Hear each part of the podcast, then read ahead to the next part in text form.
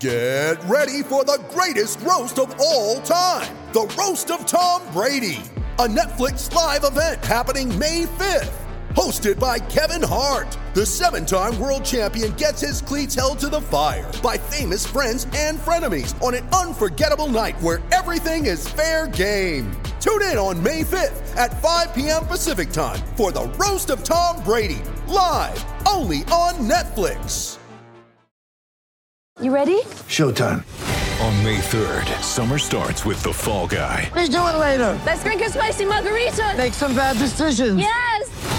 Audiences are falling in love with the most entertaining film of the year. Fall guy. Fall guy. Fall guy. That's what the poster said. See Ryan Gosling and Emily Blunt in the movie critics say exists to make you happy. Trying to make it out? Nope. Because I don't either. It's not what I'm into right now. What are you into? Talking. Yeah. The Fall Guy. Only in theaters May 3rd. Rated PG-13.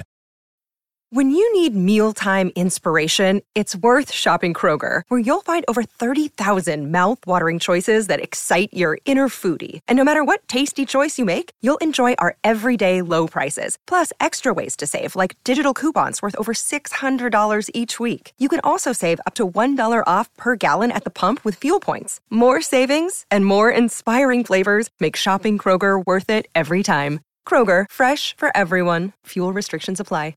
Mother's Day is around the corner. Find the perfect gift for the mom in your life with a stunning piece of jewelry from Blue Nile. From timeless pearls to dazzling gemstones, Blue Nile has something she'll adore. Need it fast? Most items can ship overnight. Plus, enjoy guaranteed free shipping and returns. Don't miss our special Mother's Day deals. Save big on the season's most beautiful trends. For a limited time, get up to 50% off by going to Blue BlueNile.com.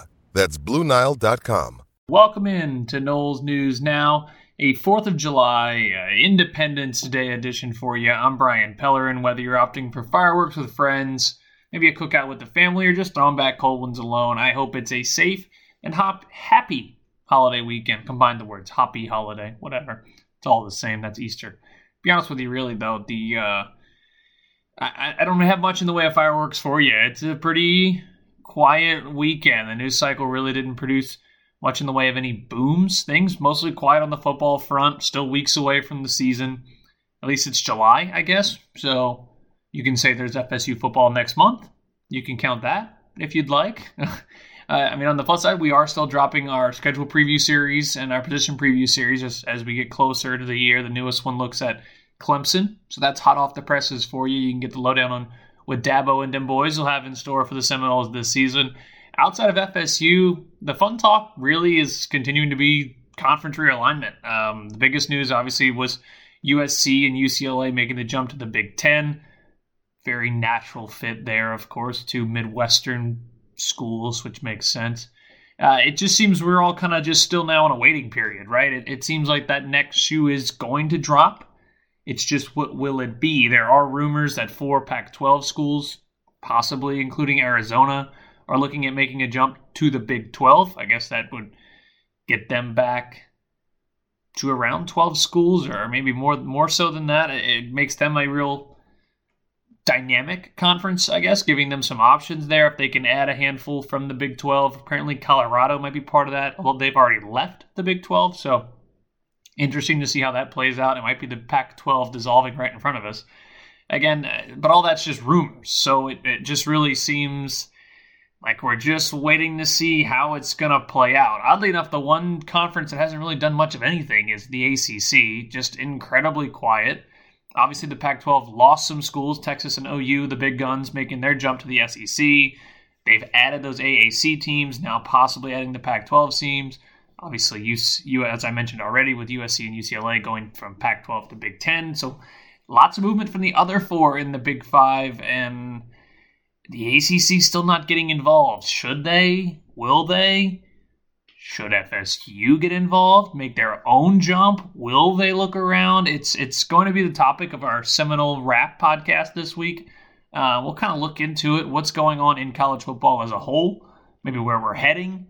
What's driving these stuff, and and maybe what Florida State needs to look at, and what they really can look at uh, based on their contract already with the ACC. Again, that's dropping at some point this week, possibly Monday, maybe Tuesday. I'll keep you updated.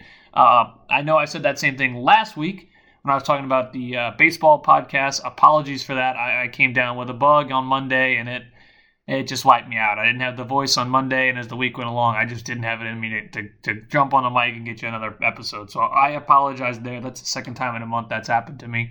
Hopefully the last, and hopefully I'm just getting all these out the way before the season starts. But uh, yeah, just wasn't a week for me, so I apologize there. And looking around campus, really the only other news item for you is uh, from Friday. Four baseball players: Parker Messick, Jaime Ferrer, uh, James Tibbs, and Connor Whitaker, each landing on some form of an All American team. Uh, that meaning one of the many different publications across the country's variations, be it an overall All American or freshman All American team. But uh, each of the four guys landed on one of those, and I, I think Parker had a handful of them. No surprise there. So, really, congrats to those guys on that. And outside of that, I mean, FSU really coasting through the holiday weekend, as we all probably should. So if you're waking up with this on a Monday morning, enjoy the rest of your Independence weekend. If you maybe waited till Tuesday, apologies. Maybe you've got the whole week. I don't know. Find some way to find your beach and your your relaxation in the middle of the week. Regardless, happy 4th of July, and we'll see you back here on Wednesday for another Noles News Now. Thanks for listening.